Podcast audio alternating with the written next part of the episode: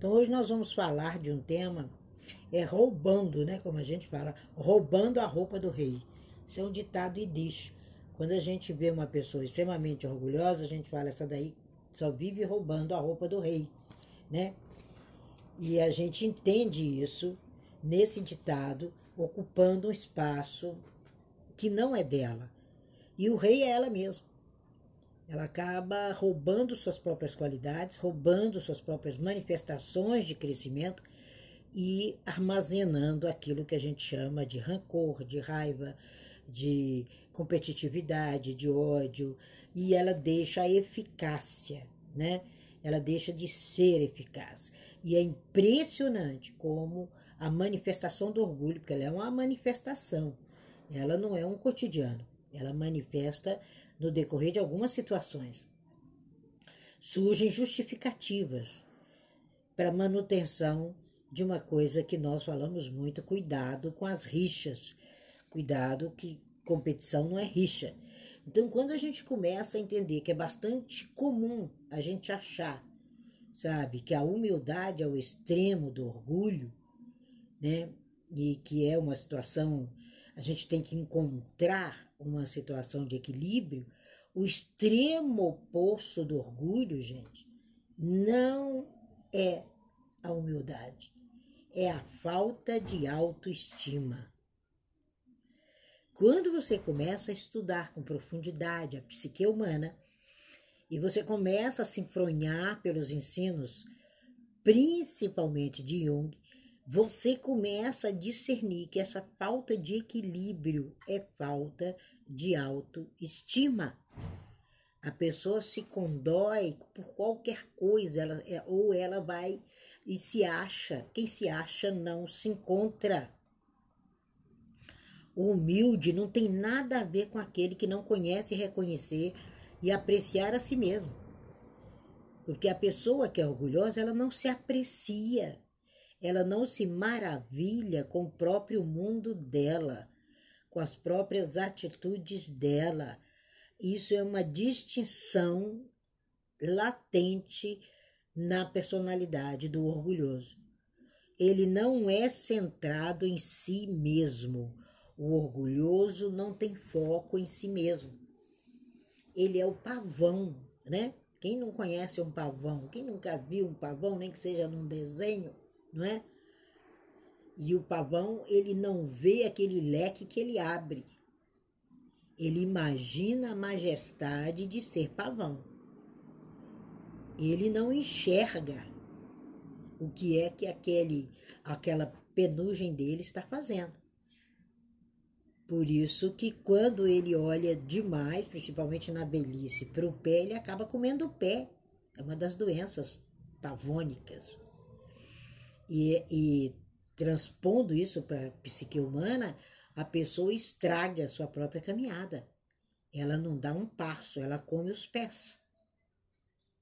Então, quando a gente começa a entender que o orgulho induz a uma crença de que você está certo, entre aspas, e obstrui sua capacidade de relativizar, de olhar as situações, de ter uma perspectiva da situação.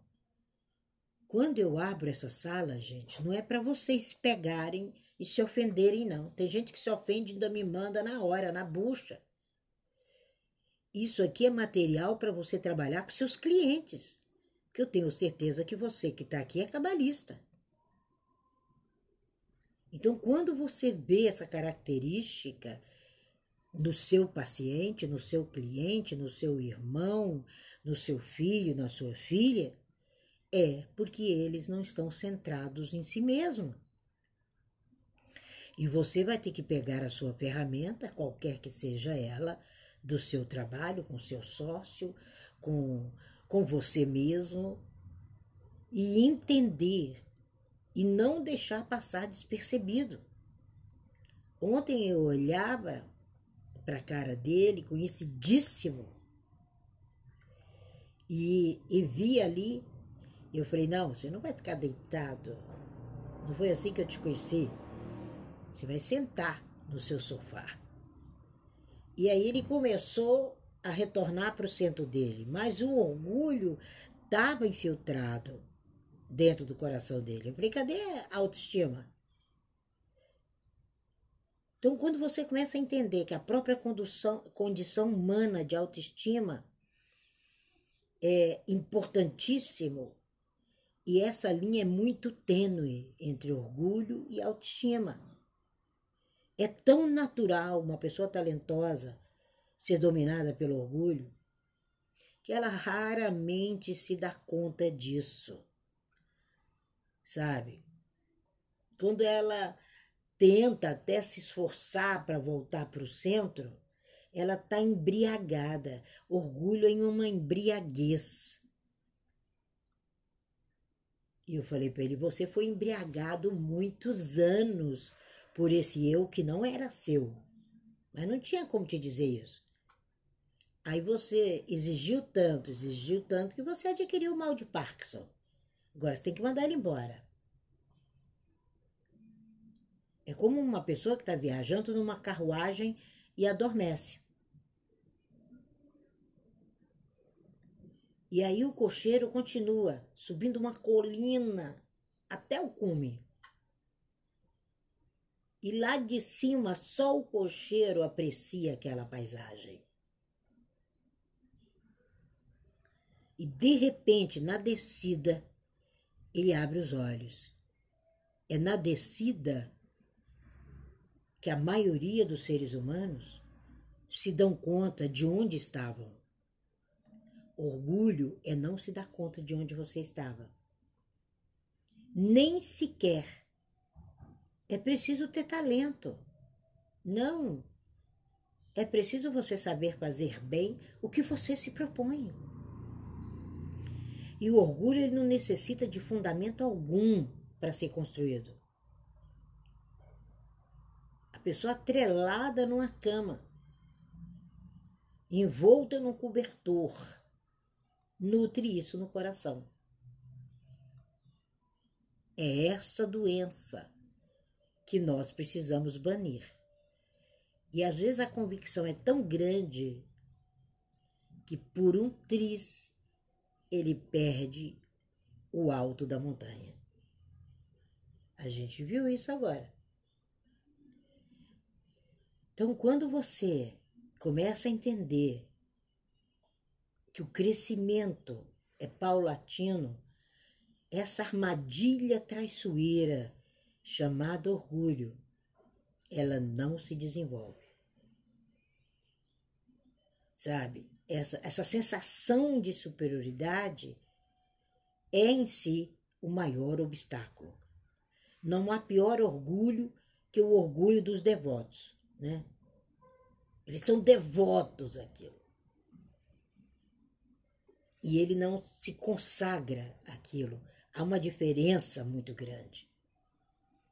Quando você é instruído, você é caridoso, você consegue aprender a pessoa perfeita que você é, aí você começa a se dedicar e começa a subir e apreciar a subida. E quando você aprecia a subida e lá do alto você vê, aqui do alto eu me vejo, aí o orgulho foi, a convicção vem, a deferência existencial, e aí você percebe que aprendeu sobre si o seu perfeito, o seu merecedor de respeito. O orgulhoso, ele não se respeita, quanto mais a mim, que estou de passagem na vida dele. Às vezes você é o cocheiro. Às vezes você só é a rédea. Às vezes você é o caminho. Quando eu falava isso com duas amigas minhas, atrizes, que agora já estão com 70 e poucos anos, e onde a gente saiu para conversar e, e foi maravilhoso, passamos uma tarde maravilhosa. E ali, sabe, a gente falava justamente disso justamente dessa ribalta tão perigosa. E esse autoconhecimento, ele estimula você a preservar o único bem que você tem, que é a sua trajetória, é o seu lado, é o seu movimento enriquecedor, é a sua humanidade. Orgulho é retrocesso. E a pessoa, às vezes, ela é tão orgulhosa, tão orgulhosa, que ela vai perseguir os grandes. Ela não tem o que fazer. Sabe? Ela se atreve a falar pelos dedos. Ela se atreve a ter sem ser. Então, o traço maior do invejoso é que ele não se esforça pelo seu crescimento. Ele não cria um capital de respeito e influência. Respeito e influência é capital de giro. Vale muito dinheiro. É a tendência do tolo que vai transformá-lo no perverso. O pulo entre o tolo e o perverso é só o tempo de se utilizar o orgulho. O ciumento ele desenvolve a inveja. O tolo desenvolve o orgulho. Presta bem atenção no que nós estamos passando. Isso aqui é aula de Kabbalah. E a gente precisa entender que a capacidade de cada um em poder contentar-se, desenvolver-se, desenvolver uma relação prazerosa consigo mesmo, sabe? Mesmo que você minimamente depende da expectativa do outro, você tem que sair dos excessos. E esses excessos, essas armadilhas, elas caminham junto com as primas, a inveja, a competição, a arrogância, a falta de controle da fala e a autoestima abaixo, abaixo do rodapé. É um curto-circuito o tempo todo, que é vivido por aquele que só sabe o verbo ter e não o verbo ser. A gente precisa entender que isso também é muito oriundo de vários tipos de carências, tanto de crescimento pessoal, tanto de autoestima, tanto de espiritualidade, e esse orgulho, ele é um estágio muito sofisticado e aberto para dissimulação. A maioria são dissimulados. É esse tipo de pessoa que precisa de você. É esse tipo de pessoa que precisa caminhar com você, que é cabalista. Cabalista é recebimento, é recebimento do, do alto, é sensação de vitória, sensação de sucesso, é sensação de vida. É uma expressão que faz com que você mergulhe em profundidade na necessidade de se sentir você. É particularizar o seu eu, é moldar o seu cosmo é transferir essa pequena realidade de problemas mal resolvidos e assumir a sua vida e não acobertar frustração. O orgulho, ele acoberta a frustração. Você tem que ser SPR. Sucesso, prosperidade e realização. Quando você começa a usar essas siglas, as suas vitórias pessoais, elas exteriorizam um comportamento natural. Aí alguns chamam de humildade. Essa dependência externa é que faz com que você produza o orgulho em grande escala. O consciente, ele não tem falta de autoestima, pelo contrário, ele tolera. Mas tem hora que você está caminhando com a pessoa há um ano e depois de um ano por uma palavra que ela não entende, ela demonstra que ela está lá no primeiro dia que você a conheceu, que ela não evoluiu coisa nenhuma, que o orgulho dela é tão grande que ela não parou para se melhorar. E essa capacidade de relativizar, de entender, é o respeito por você mesmo. É uma postura que vai refletir a realidade interior, formada pela sua consciência, eliminando as próprias fraquezas que foram adquiridas até os sete anos de idade e que vão trazer a sua natureza humana. A humildade, como diz o Rebbe, ela remove o medo dos inimigos, as disputas e as dores. Ela remove o medo ela remove a disputa, ela remove as dores.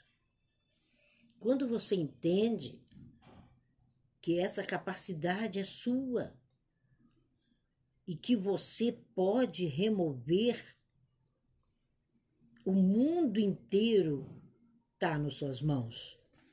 O mundo inteiro. Sabe? Como dizem os rabinos, ah, o orgulho é o mundo das sombras. É a sombra da autoestima. É a sombra do crescimento. É o poder destrutivo associado àquela ideia popular morreu na praia. É o mundo das sombras que anula a luz criada de dentro para fora. É a busca do crescimento que o orgulho acaba. É a falta de autoestima. É esforço algum em direção àquilo que tem de dentro para fora. É um sinal negativo matemático que acaba com o crédito da sua luminosidade. Prepare-se todos os dias, sabe? Para dormir, como na antologia racídica o Maguid falava. Ao preparar-se para dormir, o discípulo dos sábios deve acostumar-se a contabilizar seus feitos e atitudes que teve durante o dia. E se o coração desse discípulo infla ao pensar que fez excelente uso do seu dia. Segundo o conhecimento rasídico, os anjos dos sete céus vão mostrar para ele que ele está jogando a bola rumo ao abismo. Isso foi escrito há quatro mil anos. E nós não podemos mais jogar as bolas rumo ao abismo. Nós precisamos não estar atrasados ao desenvolvimento humano, individual e coletivo. Olha a parada de mais um mês. No Brasil, ainda está no Rocha Roxaná, mais um mês. É uma simbologia até mítica demais para você entender. Mas essa confecção da veste da vestimenta real. É você que faz. E o orgulho atrasa a preparação da coroação, da soberania, dos códigos do seu inconsciente. É uma relação metafórica de cooperação entre os humanos e os desumanos. Os humanos se livram do orgulho, por meio dessa vestimenta confeccionada no decorrer da sua existência. Então procure, procure não ter esses rancores, procure entender isso, procure a caminhar e acrescentar o melhor, sabe? Nós precisamos analisar A Kabbalah é a dimensão da análise. Se você não analisar, você não se locomove. O imbecil te tira do sério. E como tem imbecil na vida da gente? Você precisa escolher o seu nicho e você precisa tirar as pessoas da própria imbecilidade. Você precisa ajudá-las. E você tem que ter o seu reforço, e o seu reforço é a sua autoestima. Esse é o maior reforço. Nós não podemos mais estar nos guetos. Nós precisamos experienciar a condição humana. E a condição humana é a sua abordagem através da sua razão sobre os seus próprios movimentos, entendendo os opostos, entendendo hoje, talvez, alguns, o que era realmente o oposto do orgulho. É a falta de autoestima. Esse é o oposto. E a distinção e o centramento é aquele olhar que só você tem. Seja humilde com máxima sabedoria. Nem todos seres humanos eles se contentam com a sua aparência. Mas todos se contentam com sua mente. Contente-se com a sua mente. É nela que alojam todos os seus sentimentos. E a cabeça da sabedoria é o conhecimento de si mesmo. Isso o Raban fala. Quando a gente entende cabeça como coroa, aí você caminha com facilidade. Nós precisamos entender que nesse mundo tão laico, tão sofisticado, tão real, a gente precisa descobrir onde está a dificuldade do seu próprio processo e expressar com muita sutileza seus próprios sentimentos. Essa é a ignição da alma de um indivíduo.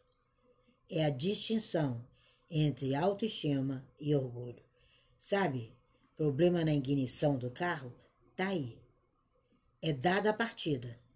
A trajetória se inicia na busca incessante de coadunar percepção e realidade. É essa ignição, é essa reverência, independente de quem você é. E descubra em você o mestre. Quem é o mestre? É o exemplo que faz com que as pessoas buscam uma linguagem totalmente diferente quando se deparam com você e não descartam. O mestre, ele é um facilitador da comunicação, mas ele é um discípulo também. Então, quando você começar a ouvir suas palavras e transformá-las em atitudes em respeito a esse mestre interno. Aí você entende o grande significado e não o parcial do orgulho e do seu inverso, a dona autoestima.